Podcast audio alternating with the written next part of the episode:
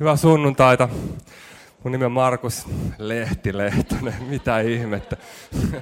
Niin, tää on hieno etuoikeus niin opettaa teille Raamattua. Mua jännittää tänään, koska me avataan tänään Raamattu ensimmäisestä Mooseksen kirjan 105.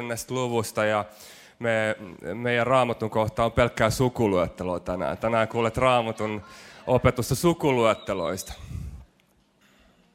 Sä oot tullut hyvän päivänä suheen. Ja tässä kävi nimittäin silleen, että piti opettaa Nooasta ja Nooan arkista ja tulvasta. Ja tämä iso tarina menee niin kuin me ollaan opittu, että ensimmäisessä luvussa Jumala luo maailman, toisessa luvussa ihmisen, kolmannessa on syntiin lankeemus, neljännessä on Abel ja Kainin veljesmurha, synnin tragedia. Kamala seuraus. Ja sitten seuraava iso juttu on Nooa ja tulva. Ja meidän pitää olla tänään Nooassa ja tulvassa, mutta mä en tiedä, onko mä ainut henkilö tässä huoneessa, joka välillä kärsi nukahtamisvaikeuksista. Ja niin mä ajattelin, että kun meillä on 3 Jumalan palvelusta sunnuntaisin, niin kuin tiedät, niin mulla välillä käy koneet ja kierrokset korkealla sunnuntaillan jälkeen. Mä ajattelin, että mikä olisi parempi idea, kun lukee sukuluetteloita, että mä voisin nukahtaa. Nimittäin Nooan ja Kainin ja Aabelin välillä on tarkasti, jos me kirjaimellisesti lasketaan, 1656 vuotta ihmiskunnan historiaa sukuluetteloita. Ja mä ajattelin, että kun mä luen nyt nämä, niin mä oon kunnon kristitty. Mä luen nämä sukuluettelot tästä, että mä oon lukenut tämän niin kuin välillä jäävän niin kuin pitkän historiallisen ajan, joka on itse asiassa niin pitkä, mitä muu Raamattu yhteensä ajallisesti, kronologisesti mitattuna. Tämä on tärkeä luku, mutta mä luen sen, että me päästään taas tähän tällaiseen paikkaan, mistä voi saarnata. Mutta tiedättekö sitä, mitä mulle kävi? Mä luen sitä sukuluetteloa sen sijaan, että mä olisin nukahtanut, niin mä oon valvonut koko viikon. Ja me ollaan yhdessä tänään jumissa sukuluetteloissa, jos sä otat muistiinpanoja, niin sä voit kirjoittaa otsikoksi hautausmaa. Me ollaan nimittäin hautausmaalla tänään jumissa. Me käydään katsomassa valtava määrä hautoja, jotka edustaa menneitä sukupolvia, josta meillä ei ole itse asiassa juuri mitään hajua, että ketä ne ihmiset on ja mitä ne teki. Mutta yksi asia, mistä me voidaan olla varvoja, niin Raamattu sanoi, että he kaikki kuoli. Ja tässä mielessä 5. luku on yksi Raamatun ikävimmistä luvuista, ja tänään me ollaan jumistas luvussa, ja me rukoillaan, ja sen jälkeen me käydään töihin, ja rukoillaan yhdessä, että me pysytään virkeinä. Taivaan Isä, me kiitetään sun sanasta. Mä kiitän siitä, mitä sun sana sanoo, että jokainen pyhä Jumalan hengestä syntynyt kirjoitus on hyödyllinen opetukseksi, nuhteeksi, ojennukseksi, kasvatukseksi Jumalan tahdon mukaiseen elämään. Mä kiitän myös siitä, että sä oot antanut tarkoitusta varten tämän 5. luvun meille. Mä kiitän siitä, että sä itse asiassa rakennat sun seurakuntaa tämän 5. luvun kautta. Mä kiitän siitä, että sä puhut meille ajankohtaisia asioita tänään. Pyhä Henki, sä oot meidän kanssa täällä tänään. Sä puhut meidän sydämille sun sanan kautta. Mun rukous on se, että sä luot sun sanan kautta uusia asioita. Toisessa kohtaa sun sanassa sä sanot, että katso, minä teen uutta, ettekö te sitä huomaa. Mä pyydän sitä, että sä tänään rakennat meidän uskoa. Sä siinä mielessä luot uutta asiaa meidän sydämessä. Sun nimessä me rukoillaan ja kaikki sanoo yhdessä. Amen. Muistiinpanovälineet esillä jokaisella. Ja ensimmäinen Mooseksen kirja, 5. luku. Tämä on luettelo Aadamin jälkeläisistä. Luodessaan ihmisen Jumala teki hänet kaltaisekseen. Kuulostaa tutulta. Tämä on sieltä ensimmäisen luvun loppupuolelta, muistuttaa meitä niistä kohdista. Hän loi ihmisen mieheksi ja naiseksi. Hän siunasi heidät ja antoi heidän nimeksi ihminen silloin, kun heidät luotiin. Sitten alkaa rohkaisevaa Jumalan sanaa. Ja tämä menee silleen, tämä homma, että me luetaan ihmisistä, jotka elää pitkään, ne tekee mitä ne tekee, me ei tiedetä mitä ne tekee, todennäköisesti polkee kuntopyörää, kunnes ne kuukahtaa. Ja tämä vaan nyt menee tälleen. Jakeesta 3. Kun Aadam oli elänyt 130 vuotta, hänelle syntyi poika, joka oli hänen näköisensä, hänen kaltaisensa, ja hän antoi pojalle nimen Seet. Raamatun mukaan me ollaan siis kaikki Seetin jälkeläisiä. Me ollaan Aadamin jälkeläisiä, me ollaan Seetin jälkeläisiä. Seetin syntymän jälkeen Aadam eli vielä 800 vuotta ja hänelle syntyi sinä aikana lisää poikia ja tyttäriä. Aadam eli kaikkiaan 930 vuotta ja sitten hän... Hyvä. Toisessa luvussa jakeessa 17 me muistetaan, mitä Jumala sanoi ensimmäiselle ihmiselle. Jos sä maistat tämän puun hedelmää, niin sä... Ja nyt me nähdään, että se toteutui tässä. Jumala ennusti ja se toteutui. Yleensä sillä, mitä Jumala sanoo, on taipumuksena toteutua. Me nähdään todiste tästä. Sitten tämä jatkuu. Kun Seet oli elänyt 105 vuotta, hänelle syntyi Eenos. Eenosin syntymän jälkeen Seet eli vielä 807 vuotta ja hänelle syntyi lisää poikia ja tyttäriä. Seet eli kaikkiaan 912 vuotta ja... Te opette nopeasti. Te poimitte tämän teeman tästä hyvin nopeasti. Te olette nopeita oppijoita. Seet kuoli. Mutta ensimmäinen asia, mitä me opitaan tästä tänään, on se, että synti ei ole yksityisasia. Synti, niin paljon kuin se satuttaakin sua ja niin paljon kuin se satutti Aadamia ja Eevaa, niin se ei jäänyt heidän yksityisasiaksi, vaan synti satuttaa yleensä kaikista eniten niitä, joita me rakastetaan kaikista eniten.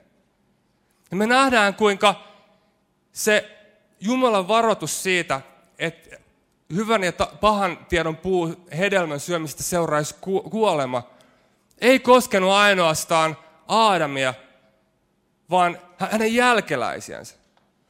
Ja ihan täsmälleen tästä samasta asiasta puhuu psalmi 51. Sä voit avata psalmi 51 sieltä jakeen 7. Ja tää sanotaan tälleen. Psalmi 51 ja 7. Syntinen olin jo syntyessäni, synnin alaisiksi olen siinnyt äitini kohtuun. Ja nyt me kaikki ollaan sukukunnan jälkeläisiä, Aadamin ja Eevan jälkeläisiä ja tämä sama perimysjärjestys koskee sua ja mua. Me ollaan synnytty syntitaipumuksen kanssa. No nythän tästä voisi sanoa, että okei, että me ollaan synnytty syntiseksi, niin silloinhan eihän me olla oikeastaan vastuullisia siitä. Me ollaan nyt vaan synnytty tällaisiksi syntisiksi. Sen takia me tehdään sitä, mitä me ollaan, eli syntiä. Ja miten Jumala voisi tuomita meitä, koska sehän on itse asiassa Aadamin ja Eevan vika. Ja me voidaan pestä yhdessä kädet ja syyttää meidän ensimmäisiä esivanhempia, jotka lankesi. Ollaanko me syyllisiä? Kuka on syyllinen? Tätä voisi ajatella vähän tälleen näin tätä asiaa, että sä makaat lattialla. Ja jos sulla olisi jalka poikki, sitten joku tulisi sanomaan sulle, että nouse ylös. Ja sä voisit sanoa, että en mä voi nousta ylös, kun mulla on jalka poikki. Kukaan ei voi syyttää sua siitä, että sä et pysty nousemaan ylös lattialta. Onko perisynti tämän kaltainen asia? Onko syntisyys tämän kaltainen peritty ominaisuus, että me ei vaan yksinkertaisesti pystytä nousemaan omin voimin lattialta ja sitä kautta ollaan syyttömiä Jumalan edessä? Ei. Vastaus on ei. Me ollaan perisynnin alaisiin siinä mielessä, että me ollaan moraalisessa mielessä kyvyttömiä tekemään oikein. Toisin sanoen me tehdään sitä, mitä on väärin, eli syntiä, ja me myös ollaan tekemättä sitä, mitä me tiedetään olevan oikeita. Eli me ei yksinkertaisesti haluta tehdä hyvää. Eli jos sä makaat lattialla ja sä et halua nousta ylös siitä. Sä et voi nousta siitä lattialta ylös sen takia, koska sä et halua nousta siitä lattialta ylös, niin silloinhan sä oot syyllinen lattialla makaamiseen. Ajatellaan näin, että poliisi pysäyttäisi sut liikenteessä ja sä veivaisit ikkunan alas ja rupeisit selittelemään poliisille, että mä en voinut ajaa liikennerajoitusten mukaan sen takia, koska mä halusin kokeilla tätä mun uutta Teslaa niin paljon, että mä oon vaan yksinkertaisesti pystynyt.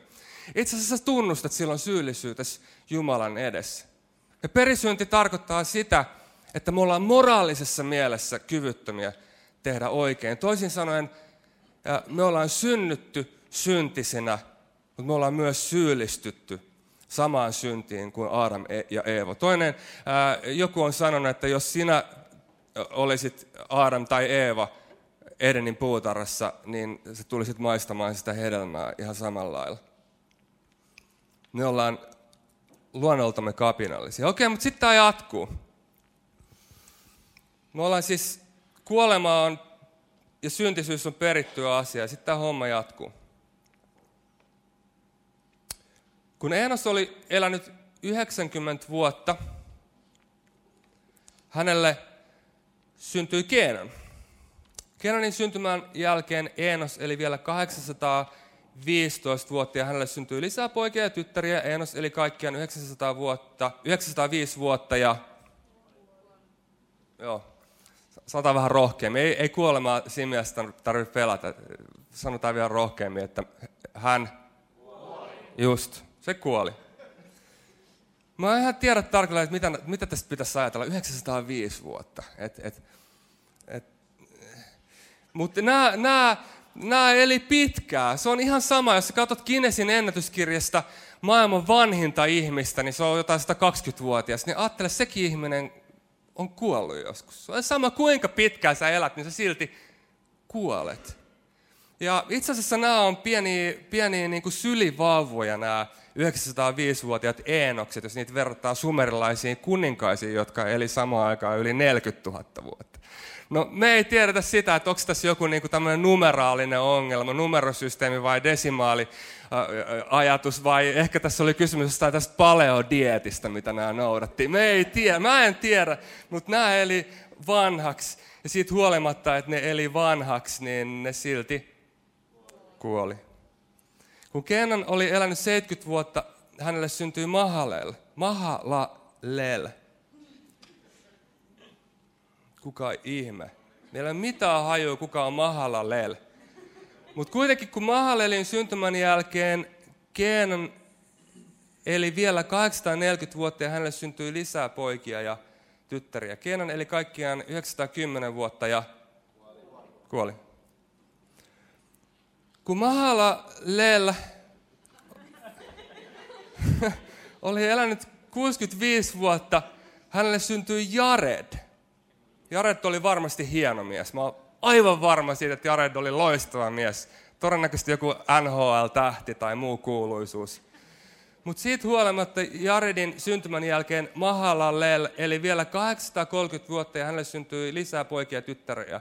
Mahalalel eli kaikkiaan 895 vuotta ja kuoli. Meillä ei ole hajukaan, ketä nämä ihmiset on. Ja mulla on teoria, miksi me ei tiedetä sitä, että ketä nämä ihmiset on. Mulla on teoria siitä, että miksi me ei tiedetä mitään näiden elämästä. Todennäköisesti näiden ihmisten elämästä ei ollut mitään kerrottavaa. Silloin kun oli vielä sanomalehtiä, niin faktahan on se, että suurin osa ihmisistä pääsee sanomalehtien elämänsä aikana 2 kertaa. Silloin kun he syntyy ja silloin kun he kuolee. Ja minkä takia välissä ei ole mitään uutisia? Sen takia, koska ei ole mitään uutisoitavaa. Ei tässä ole mitään pahaa, että tämä on tylsää. Älä koe syyllisyyttä siitä, että sukuluettelon lukeminen on tylsää, koska se on tylsää. Näiden ihmisten elämästä ei ole mitään kerrottavaa. Mä ajattelen mun omaa elämää, niin tiedättekö mitä mä oon viimeiset 20 vuotta tehnyt joka aamu? Mä oon juonut kahvia. Tiedättekö te 20... Tämä on suuri uutinen. Sitten vois, jos pääsisin Raamattuun, niin sitähän pitäisi todellakin kirjoittaa, että se ei ole joka aamu kahvia. Tiedättekö te, mitä mä tein sitä ennen 20 vuoden ajan? Joka aamu. Mä join maitoa. Tiedättekö te, mitä mä tuun todennäköisesti tekemään seuraavat ehkä 30-40, jos mä onnekas, niin 50 vuotta. Joka aamu. Mä tuun juomaan, te ootte oppivaisia, mä tuun juomaan kahvia, mutta arvatkaa, mitä mulle sitten tapahtuu. Niin. Mutta hei Markus, älä ole pessimistinen. Sullahan on 3 seuraajaa Twitterissä. Ja kun sä uutisoit siitä sun uudesta kahvikoneesta, jonka sä tilasit sieltä Italiasta, niin sä sait 5 tykkäystä. 3 ja 5. 3 seuraajaa, 5 tykkääjää. Mysteeri. Ei elä. Huomaat sä, elämä on ihmeitä täynnä. Tiedätkö mitä? Mä oon pahoillani, jos mä puhkasen sun kuplan, mutta se sun uusi huulipuna, jonka sä oot ostanut kaupasta ja sä otit niin kauniin selfien itsestäsi ja laitoit sen Instagramiin. Siinä ei ole mitään ihmeellistä. Siinä ei ole mitään uutisoitavaa, mutta silti sä julistat sitä koko maailmalle. Mä julistin sitä koko maailmalle, että Pihlajarinteessä on uusi kahvikone. Suuri uutinen. Absurdia. Sukupolvi sukupolven toisensa jälkeen polkee kuntopyörää. Ne spinnaa sitä pyörää, kun tulee 30V, niin se vaan kiihtyy se spinnaus. Sitten 35, se rupeaa pikkasen hidastuu. Sitten kun se on 38, niin se vähän on jo hidastunut. Ja sitten se vaan hidastuu ja sitten se kuukahtaa. Mutta sitten sen jälkeen tulee uusi sukupolvi, joka ymmärtää olevansa se tärkeä. Se sukupolvi polkee taas sitä ja ne kiihdyttää pikkuhiljaa. Ne on 25, niillä on hirveä itseluottamus. Ne tietää, että kukaan ei ole polkenut tätä kuntopyörää niin kuin me poljetaan. Ja ne polkee sitä ja ne ottaa selfieitä itsestänsä ja kattokaa maailma mua. Kattokaa, kukaan ei ole nähnyt tätä naamaa ennen ja tätä huulipunaa ja tätä. Sitten ne spinnaa sitä ja sitten ne kuukahtaa. Taas tulee uusi. Absurdia. Mä en tiedä susta, mutta kun mä seison hautajais, jokainen meistä on ollut hautajaisissa, ja me seistään sen arkun edessä, niin mä en tiedä, onko mä ainut meistä, joka kärsii ja kokee eksistentiaalisesti tuskaa. Ja niissä hetkissä, kun me seistään kuoleman edessä, meidän sydämessä on, että mä toivon, että tämä kristiusko olisi totta. No mutta sitten me luetaan tätä sukuluetteloa ja me ollaan melkein aivokuolleessa tilassa valmiita nukahtamaan. Ja niin mäkin olin melkein valmis nukahtamaan, kun mä yritin saada unta tämän sukuluettelon lukemisen kautta. Mutta jos et saa hereillä, niin sä saatat olla huomaamatta. Että yhtäkkiä tuleekin kaveri, jonka elämästä on jotain sanottavaa. Yhtäkkiä onkin oikein ainut uutinen. 1600 vuotta, jos me kirjaimellisesti lasketaan. Todennäköisesti paljon pidempään, koska Raamatulla on semmoinen tyyli, että Raamattu jättää yleensä sukupolviin mainitsematta välistä. Halutaan painottaa tiettyjä niin kuin sukupolvien lukumääriä. Mutta ei siitä sen enempää. Mutta tulee uusi sukupolvi. Kun Jared oli elänyt 162 vuotta, hänelle syntyi Henok. Ja Henok onkin kiinnostava kaveri. Henokin syntymän jälkeen Jared eli vielä 800 vuotta ja hänelle syntyi lisää poikia ja tyttäriä. Jared eli kaikkiaan 962 vuotta ja kuoli sitten, eli tämän Henokin isä. Kun Henok oli elänyt 60 vuotta, hänelle syntyi Metusalah. Ja Metusalehin syntymän jälkeen Henok eli vielä 300 vuotta. Ja Henokille kävi jotain, mikä itse asiassa tapahtuu aika usein. Kun Henokista tuli isä, hän herkistyi Jumalalle ja Raamattu sanoo näin, että hän eli vielä 300 vuotta vaeltaen aina Jumalan tahdon mukaisesti ja hänelle syntyi lisää poikia ja tyttäriä. Nyt meillä on oikea uutinen tässä. Meillä on oikea uutinen. Jos joku ihminen elää Jumalan tahdon mukaan, niin se on uutinen. Se on todellinen uutinen. Henok eli kaikkiaan 365 vuotta. Hän vaelsi kuuliaisena Jumalalle. Sitten hän... jäi tansaan. Jäi tansaan. Tämän takia sun pitää olla hereillä, kun sä luet Raamattua. Kaikki teistä ei ollut. Sitten häntä ei enää ollut, sillä Jumala otti hänet luokseen.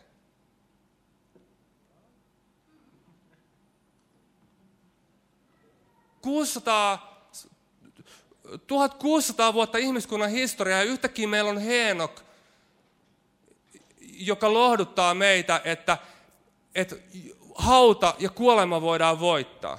Kaunis ajatus sinällään, se lohduttava ajatus kuoleman edessä. Me seistään sen meidän ystävän tai sukulaisen tai läheisen arkun edessä kaunis ajatus siitä, että kuolema voitaisiin voittaa, eikö vaan? Se lohduttaa meitä, rauhoittaa meitä. Martti Luther sanoi omassa kommentaarissaan, että meillä on 3 eri maailman todistus siitä, että kuolema voidaan voittaa. Meillä on Henok, joka voitti haudan ennen lain antamista. Meillä on Elia, joka voitti kuoleman lain antamisen jälkeen. Ja kaikista tärkeimpänä uudessa liitossa meillä on Jeesus Kristus, joka nousi 3. päivänä kuolleista. No miten tämä kuolleista nouseminen tai kuoleman voittaminen, haudan voittaminen on merkityksellistä sun ja mun elämän kanssa? Me luetaan Paavalin ensimmäisestä kirjasta Korintolaisille jakeesta 15 näin. Eli ensimmäinen kirje Korintolaisille 15 ja 20. Mutta nyt Kristus on herätetty kuolleista esikoisena niiden joukosta, jotka ovat kuolleet. Kun kerran kuolema sai alkunsa ihmisestä, eli me muistetaan, Aadam ja Eeva teki syntiä. Kuolema ja synti sai alkunsa ihmisestä ja periytyi siitä eteenpäin kaikille sukupolvelle, josta me ollaan yksi. Niin samoin kuolleinen ylösnousemus on alkanut ihmisestä. Ja sitten tärkeä jae. Sillä niin kuin kaikki ihmiset Aadamista osallisina kuolevat, niin myös kaikki Kristuksesta osallisina tehdään eläviksi. Jokainen vuorollaan esikoisena Kristus ja sen jälkeen Kristuksen omat, kun hän tulee. Eli Raamatun idea on se, että syntisyys periytyy, mutta niin myös periytyy se tosiasia, fakta, että Jeesus voitti kuoleman kuolemalla ja nousi haudasta 3. päivänä kuolleista. No tämähän on hirveän lohduttava ajatus. Tämähän on hieno ajatus ja nyt mä haluan, että sä kuuntelet mua huolellisesti, koska tässä on paljon varaa ikään kuin väärinymmärrykselle. Ja mä puhun henkilökohtaisella tasolla nyt. Mulla on helppo uskoa kristinuskoon. Mun on helppo uskoa Raamattuun ja seurakunnassa käymiseen ja kristilliseen elämään mun sisäisen maailman järjestyksen takia. Se on pelkästään järkevää. Sen takia, että mä oon kristitty ja sen takia, että mä luen Raamattua ja se järjestys, minkä se antaa mulle mun sisäiseen maailmaan ja mun elämän prioriteetteihin, auttaa mua yksinkertaisesti elämään parempaa elämää kuin mitä mä eläisin, jos mä olisin ateisti.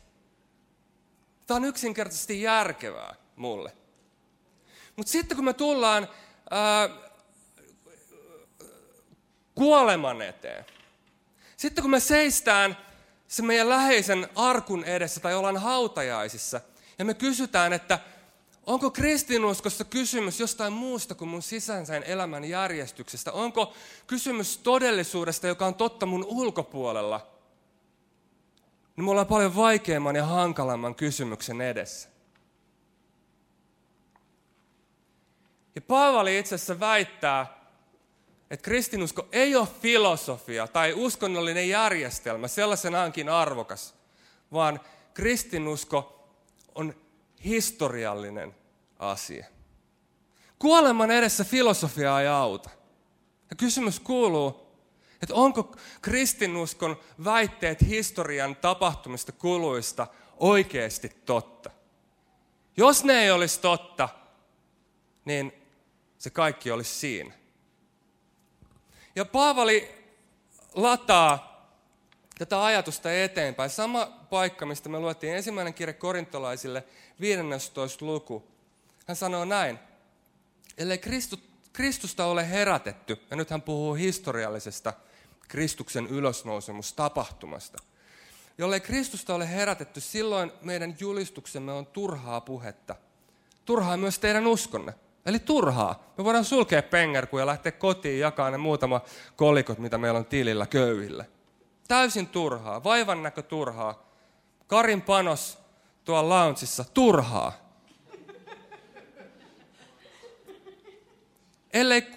Ja sitten Mutta ellei Kristusta ole herätetty, teidän uskonne on pohjaa vailla ja te olette yhä syntienne vallassa.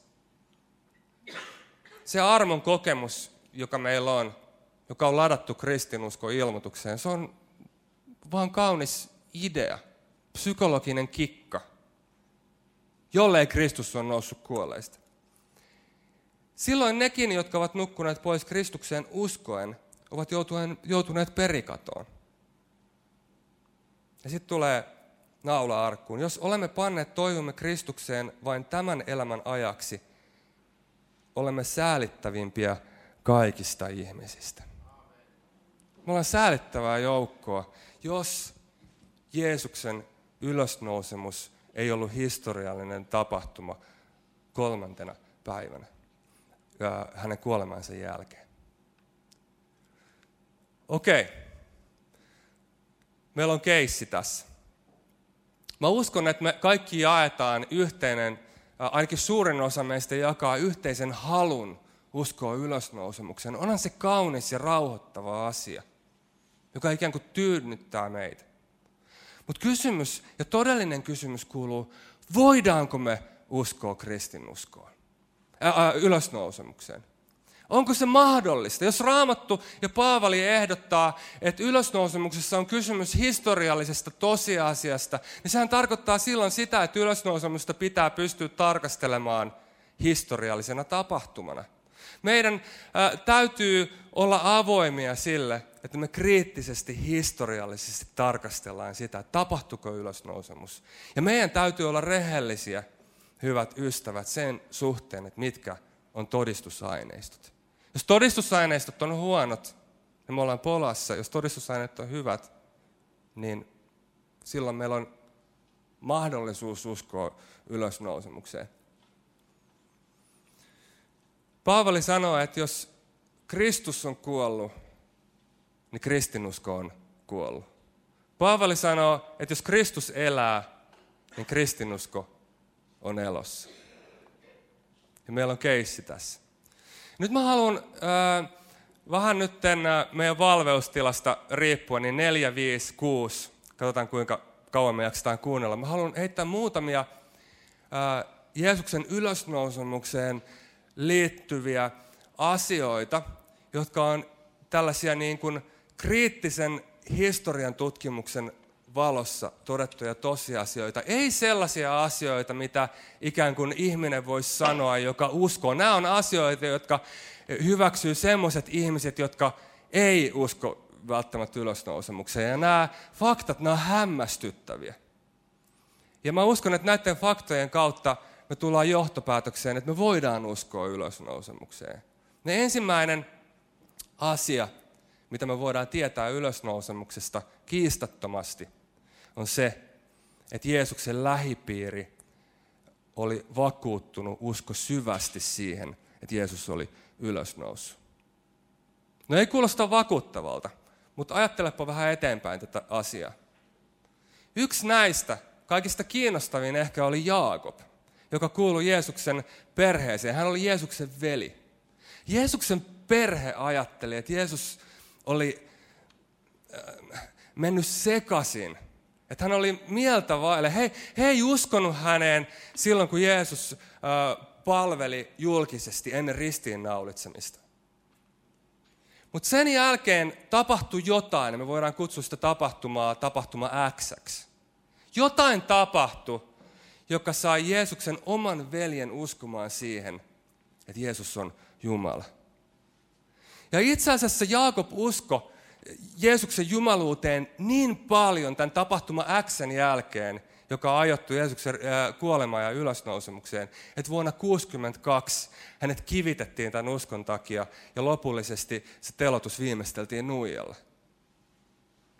Ja meidän täytyy kysyä rehellinen kysymys, että mikä tapahtuma voisi vakuuttaa sut ja mut siitä, että meidän oma sisar olisi Jumala. Mikä sellainen asia voisi pitää sisällänsä sellaista selitysvoimaa, että Jaakob muutti mielipiteensä täysin. Hänestä tuli yksi kirkon hahmoista, yksi apostoleista, seurakunnan johtajista, ja hän kärsi tämän ylösnousemususkon takia niin, marttyyrikuoleman. Tämä ei koskenut ainoastaan Jaakobia, vaan Jeesuksen koko lähipiiri, opetuslapset, oli vakuuttuneita siitä, että Jeesus oli kuollut ja noussut 3. päivänä kuolleista. Koska hyvät ihmiset, valheet tekee ihmisistä pelkureita. Mutta jos sä uskot johonkin asiaan, riippumatta itse asiassa siitä, mikä sen asian totuuspohja on, niin usko tekee ihmisestä rohkean. Ja tässä tapauksessa niin rohkean, että he olivat valmiit itse asiassa kaikki kohtaamaan marttyyrikuoleman sen tapahtuman takia, mitä siellä tapahtui. Okei, Jeesuksen lähipiiri uskoi siihen. Toinen hämmästyttävä, kiistaton historiallinen fakta on se, että ruumis oli kateis. Ruumis oli kateis. Kun opetuslapset sai tämän vakaumuksen siitä, että ylösnousemus oli tapahtunut, niin ensimmäinen vastaväite juutalaisilta oli se, että olette varastanut sen. Eli toisin sanoen, ruumis oli heiltä kateissa. He ei sanonut, että nämä tyypit hallusinoi. Että kattokaa, se ruumis on täällä. Se oli hävinnyt. Meillä täytyy olla joku asia, joka selittää sen, että meillä on kateissa oleva ruumis. Ja meillä on kuolemaa pelkäämättömät opetuslapset. No kolmas hämmästyttävä historiallinen fakta on se, että evankeliumit todistaa yhdestä kiusallisesta asiasta, joka liittyy ylösnousemuksen todistamiseen. Ja se oli se, että ylösnousemuksen todisti naiset. Ja tämä tuntuu meistä hassulta, mutta siihen maailman aikaan naisilla ei ollut oikeutta todistaa oikeudessa. Ja naisten todistusarvo oli täysin 0. Jos sä sepität jotain, niin sä laitat sinne jonkin ihmisen todistamaan, jonka todistusarvolla on jotain arvoa. Se kiusallinen tosiasia, että tyhjän haudan todistajat oli naisia, täytyi pitää paikkansa. Ja sen takia evankeliumin kirjoittajat joutu kirjoittamaan sen ylös sinne. Tämä tietenkin puhuu siitä, kuinka paljon meidän mestari rakastaa naisia. Ja kuinka hän on ikään kuin sorretun puolella. No sitten 4. kiinnostava fakta, ja tämä tulee N.T. Wrightilta, joka on tutkija, joka on paljon tutkinut sen aikaista kulttuuria. Meillä on tämmöinen populaari väite, jonka sä löydät internetistä, että ylösnousemuksen idea on lainattu jostain, mutta se ei pidä paikkaansa. Sen aikaiset ihmiset ja sen kulttuurin piirissä ylösnousemus oli käsitys, jota ei yksinkertaisesti ollut. Sitä ei omistettu.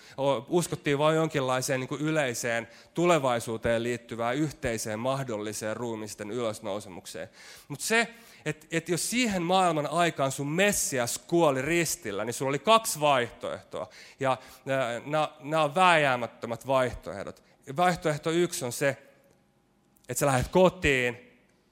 Tai toinen vaihtoehto on se, että sä hankit itsellesi uuden Messiaan. Mutta ei mitenkään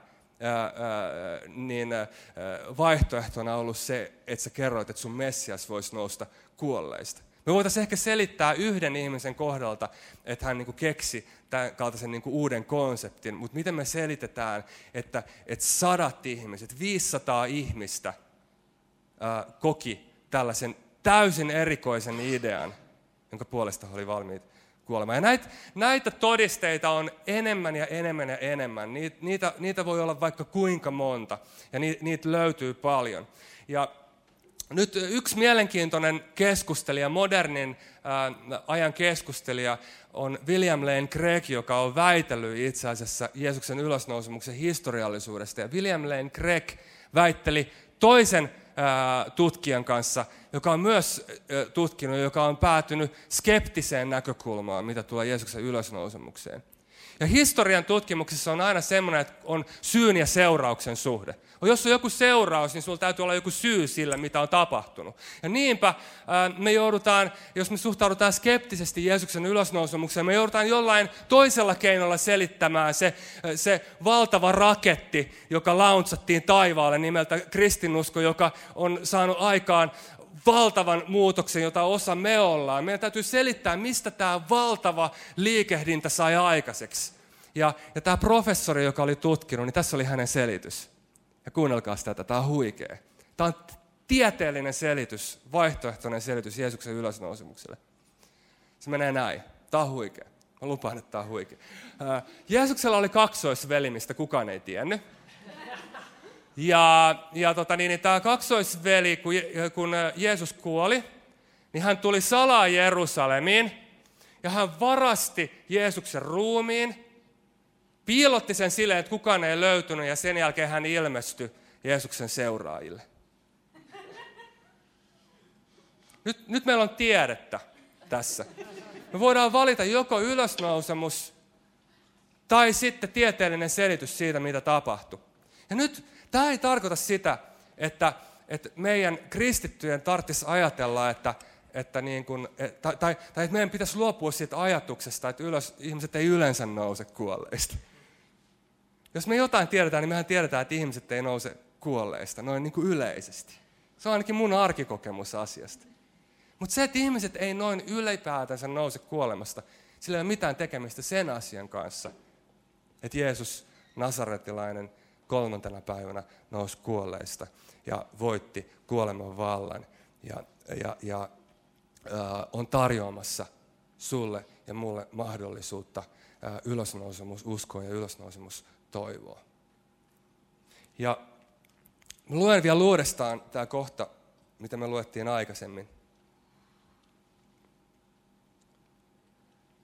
Niin kuin kaikki ihmiset Aadamista osallisina kuolevat, tämä koskee sua ja mua, niin myös kaikki Kristuksessa osallisina tehdään eläviksi. Ja mun kysymys sulle tänään on se, että ootko sä Jeesuksessa, Kristuksessa?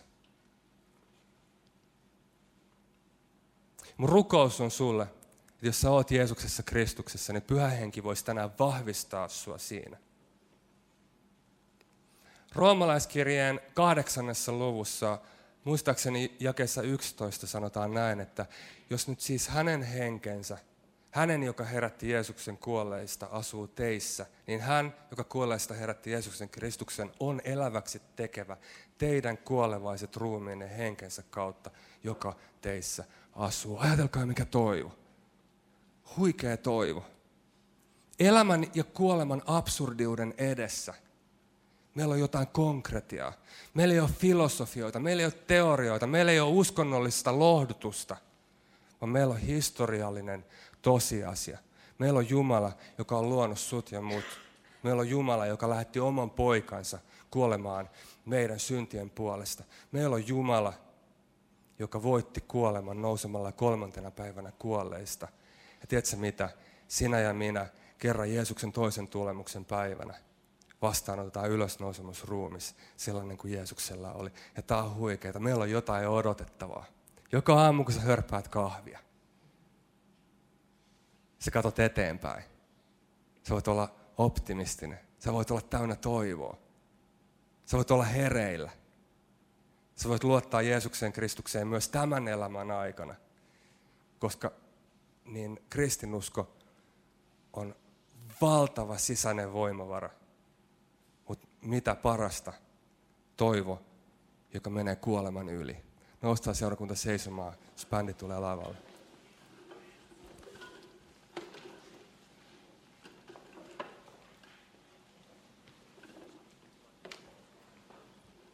Meillä on 3-kertainen todiste. Henok, Elia ja Kristus.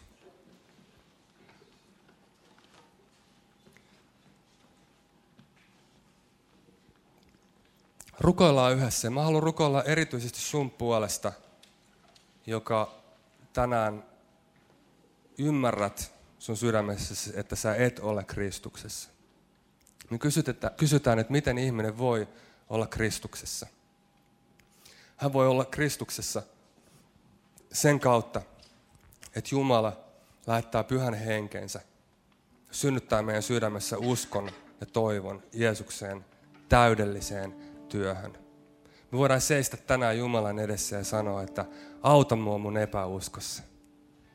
Jumala voi, jos hän ei säästänyt omaa poikaansakaan, kuinka hän ei antaisi kaikkea muuta sulle, jonka avulla ja jonka kautta sä voit tarttua luottamukseen, jonka kautta sä voit tarttua Kristukseen. Se ei ole sun omaa ponnistelua tai pinnistelyä tai sun omaa ajattelutapaa, vaan se on jotain, jonka pyhä henki vaan voi tehdä sun sydämessä. Me seistään tässä Jumalan edessä, annetaan pyhän hengen tulla, annetaan hänen täyttää meidän sydämet. Annetaan hänen rakentaa meidän uskoa, annetaan hänen vahvistaa meidän sisäistä ihmistä Kristuksessa. Kiitos pyhä henki, että sä liikut vapaasti tänään täällä. Kiitos siitä, että sä oot toivon Jumala. Kiitos siitä, että sä tänään kosketat meitä. Rukoilen, että sä kosketat aivan jokaista. Sä oot suuri Jumala. Me ylistetään sua, me palvotaan sua. Tämä on niin suuri asia, että jos me yhdessä voidaan viipyä Jumalan kasvojen edessä, antaa pyhän hengen tehdä se työ, mitä hän tekee meidän keskuudessa. Kysymys on Jumalan työ. Ei meidän oma pinnistely, ei mun sanat tai puheet, vaan pyhän hengen työ meissä. Ja me ruvetaan laulaa tätä seuraavaa laulua. Annetaan pyhän hengen vapaasti liikkua tässä paikassa. Annetaan pyhän hengen vapaasti puhua meille. Annetaan pyhän hengen vapaasti rakentaa meidän elämässä toivoa. Lauletaan ja palvotaan.